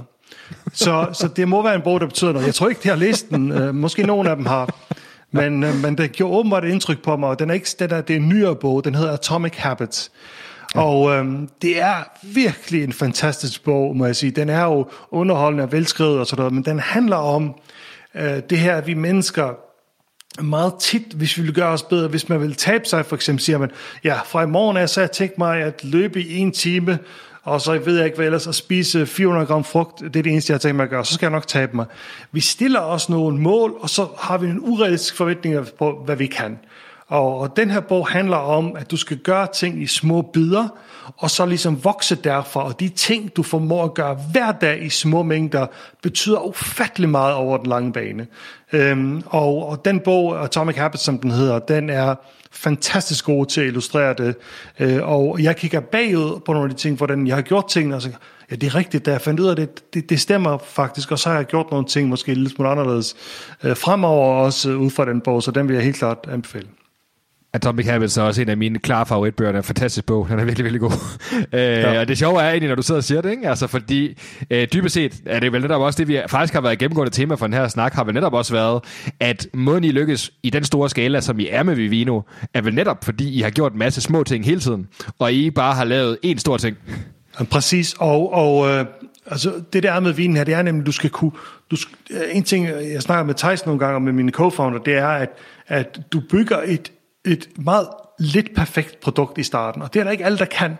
Nogle virksomheder er gode til at bygge mindre perfekte produkter, andre er ikke. Og vi har en DNA, der hvis du skal have succes med det her, så må du se, at der findes 12 millioner vine i verden, og du kan ikke kende dem alle sammen fra dag et. Så du er nødt til at finde dig i, at du skal forbedre det produkt måske 0,1 procent hver dag. Og, og en ting, jeg siger med, med min medstifter, han er den eneste i Europa, der er fan af baseball. Måske er der flere, jeg ved det. Ikke mange flere. Men han elsker baseball. Og det, der er interessant ved baseball, det er, at du skal være god til at fejle. Uh, når du spiller baseball, når du slår efter den her bold i baseball, ikke også, så har du måske 30% chance for at ramme den. Og det er bare virkelig dårlige odds, altså hvis du er god til det, rigtig, rigtig god til det. Og de andre gange, så er det bare too bad, ikke også? Mm. Um, og hvis ikke du er god til at fejle, uh, og ved at, hey, du, du, du, du kommer ikke højere end 30%, jamen så er det svært at spille baseball. Mm. jeg kan godt lide det. Nu er det ikke, fordi jeg skal så referere Ben Horowitz hele tiden, men jeg kan også huske, at han nævner faktisk i, øh, hvad hedder det, Hard Thing About Hard Things, det der med, at man som startup founder, der skal man aldrig nogensinde tænke over sandsynligheden eller oddsene, fordi de er så mikroskopiske alligevel. Altså det er det der med, altså jeg, jeg får altid lyst til at trække den der reference fra Dum og Dummer film, ikke? Du ved den der med, øh, at hun siger, at han har, jeg kan ikke huske, om det er en ud af en milliard eller et eller andet, øh, for at få et kys af hende der pigen der, og så siger hun, øh, så siger han, jeg har en chance! Du ja, ved, det, det, det, det, er nok lidt det, det, det, det, det er at lave noget som, som, som founder, ikke? Ja, og, og det er noget, jeg har sagt til, øh, til min, min, også til mine børn mange gange, at, at det kan godt være, at der er 1% sandsynlighed for, for, at du når det her, men nogen skal have det en 1%. Og hvis du kigger på mit liv og min karriere, så har jeg været så privilegeret og heldig at ramme den 1% mange gange. Og der er altid nogen, der skal have den 1%. Sådan er det jo. Altså, hvis man, hvis man spiller basketball, og, øh, og, og så siger, ah, at min chance for, at du kommer i NBA, den er ikke ret stor. Det er rigtigt, men nogen kommer i NBA. Mm-hmm. Og der er ikke nogen, der takker dig, der, der er ikke nogen, der takker dig for ikke i hvert fald at prøve at gå efter den 1%, du har. Heini, enorm, øh, enorm gode refleksioner og enorm god snak i det hele taget. Øhm, et spørgsmål, øh, nu var det, øh, det var en verdensklasse øh, øh, segue til det næste spørgsmål, for nu snakker du Atomic Habits, øh, og øh, et spørgsmål, jeg godt kan lide at stille gæsterne også, er det her med, har du en specifik morgenrutine, eller måde, du starter dagen på? Ja, det, det er der ingen tvivl om, og den har, den har udviklet sig noget øh, på det sidste. Øh, men lige nu, øh, der, der er mange, der ligesom ikke kigger på deres telefoner og tænker sig, det gør jeg, og det gør jeg med det samme, og det ved jeg, jeg, jeg, jeg er ikke sikker på, at jeg vil anbefale nogen at gøre det, men jeg kan godt lide det. Så det første, der sker, når jeg vågner, jeg vågner tidligt, øh, det er, at jeg tjekker lige min ting, er der nogen brændende, det er ikke sikkert, at jeg, hvis der er noget småt, jeg kan svare på, så gør jeg muligvis det allerede i sengen. Øh, og det har jeg det skam fint med. Men øh, især efter covid her, så fandt jeg ud af, at nu skal jeg have lidt mere motion. Der var røget lidt, for- lidt for mange kilo på. Så jeg starter altid dagen nu med at op på toilettet, øh, børste mine tænder, men tager ikke et bad, og så direkte på en romaskine, og så er jeg 20 minutter på en romaskine. Muligvis, mens, mens jeg hører noget øh, nyheder eller podcast. Øh, efter den her tragiske krig starter, har jeg set rigtig meget nyheder, øh, for lige at være opdateret på, hvad der sker der. Men så 20 minutter på maskinen, og så derefter i bad, og så efter morgenmad, og så øh, ligesom rigtig arbejde. Øh, det synes jeg fungerer rigtig, rigtig, godt for mig. I takt med at man bliver ældre, så vågner man også lidt tidligere. Og jeg kan godt lide, at...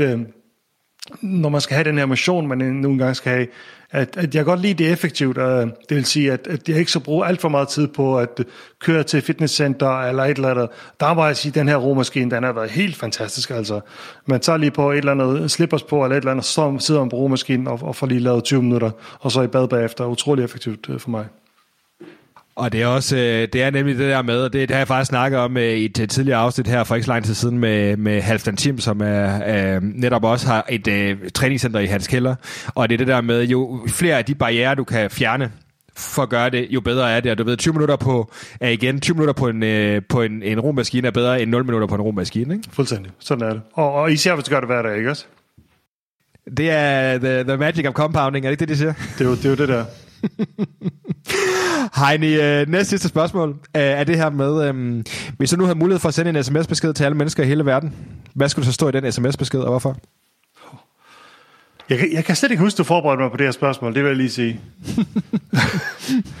ja, altså, øh, jeg, jeg, jeg tager næsten tænke på, øh, jeg, jeg, jeg, hvad skal man sige, jeg, det lyder næsten sådan hippieagtigt, men, men, men med det, der er sket i verden de sidste måneder og de sidste uger, ikke også? Mm. Øhm, så, så kan jeg ikke lade være med at tænke på, at, at noget med, at krig er aldrig løsningen. Altså, det er så forfærdeligt at se, hvad der sker. Øhm, og, og vi ved, at de her krige, de sker jævnligt. Men jeg har aldrig set noget, som er så tragisk og samtidig så unødvendigt. Øhm, det giver absolut ingen mening. Øh, så det var sikkert noget i den stil, at, at øh, ja, altså, øh, hvad skal man sige, Beatles har nok sagt det på en anden måde, men, men noget med, at krig aldrig er løsningen. Make love, not war. Er det ikke sådan, det Ja, hedder? sådan noget i den stil, ja. Den er også god. Ja. Det, øh, det, det, det, det synes jeg øh, er meget aktuelt og meget rammende for, hvor vi er som, som verden lige nu. Ikke? Um, Ja, det synes jeg. Og Heini, sidste, sidste spørgsmål på falderæbet. Øh, hvad er det bedste råd, du nogensinde har fået? Det kan være personligt, det kan være privat, whatever comes to mind. Jeg tror, at og, og, jeg, og det er også noget, som er meget forskelligt for, hvem man er. Øh, og jeg ved ikke, om det var et direkte, direkte råd, det her, men, men med den baggrund, jeg har, som var, at, at min far er statistiker, og, og at vi altid gjorde tingene ordentligt. Øh, det vil sige, at, at når du gør noget, så, så overvejer du lige, hey, hvad er chancen for, at det her lykkes, og, og når du så gør det, så skal du gøre det ordentligt. Øh, der synes jeg, at det her råd med just do it, det har været ufattelig vigtigt for mig. Og det er ikke fordi nogen, der har sagt det til mig direkte. Jeg kan huske, da jeg arbejdede i, i starten af min meget sammen med, sammen med Morten Lund. Øh, der var han meget symbol for det, for det nu gjort. Øh, det vil sige, lad være med at, tænke for, lad være med at overtænke det, just do it. Øh, For sådan en som mig, som kommer fra den baggrund, jeg har, og, og det gælder også, øh, hvad skal man sige, det er ikke fordi, jeg er sådan super intelligent, men er sådan rimelig intelligente mennesker. Øh, vi har nogle gange nemmest ved at finde problemer ved at gøre noget, at finde, at se, at jamen, det her kommer til at fejle, fordi vi er virkelig gode til det. Øhm, men, men der handler det bare om just do it. Ja, der er en chance for, at det her ikke lykkes, øh, og der er en rigtig god chance for det. Men dem, der tør, det er jo dem, der, det er dem, der ændrer verden. Det, øh, så du skal gøre noget. Øh, og så just do it har altid været noget, der har stået sådan meget hårdt for mig, som noget, der virkelig har hjulpet mig. Det, er, det lyder næsten som noget, et sportstøjs øh, Det kunne det være. Ja. Er det Under Armour eller Puma? Jeg kan huske det. Det er... Øhm, ja, men det er, og det er netop det der med, altså det er faktisk også øhm, noget af det, som jeg har fundet ud af, for alle de her snakke efterhånden har været, har netop været, at folk har på mange måder, øh, du ved, uden det skal lyde sådan beating the odds-agtigt, men folk har, folk, folk har egentlig, dem der er lykkedes med det, er dem der bare er gået i gang, altså dybest set. Øhm, og You, det tror you jeg miss bare all the netop, shots you don't take. Sådan er det. Jamen, det er det, og jeg tror netop, fordi vi ser et samfund nu, netop med sociale medier og andet, hvor der er så mange mennesker, hvor vi kan se så mange, der er så meget dygtigere end os, du ved, og det ligner, at folk har så godt styr på deres ting, at det, det tror jeg faktisk forhindrer mange mennesker i faktisk at gøre det øh, på den negative måde, desværre. Ja. Faktisk det, jeg siger der, det er, at, at der er altid nogen, der er klogere end dig. Der er altid nogen, der er dygtigere end dig. Der er altid nogen, der er smukkere end dig. Så du kan lige så bare gå i gang. Lige skal bare komme i gang.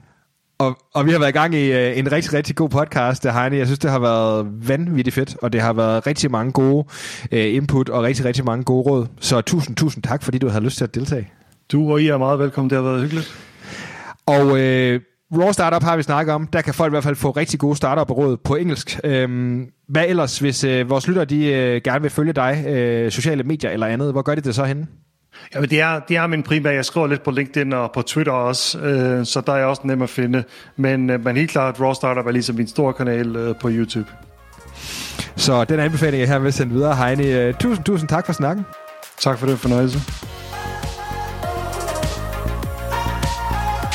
Du har lyttet til Rollemodellerne.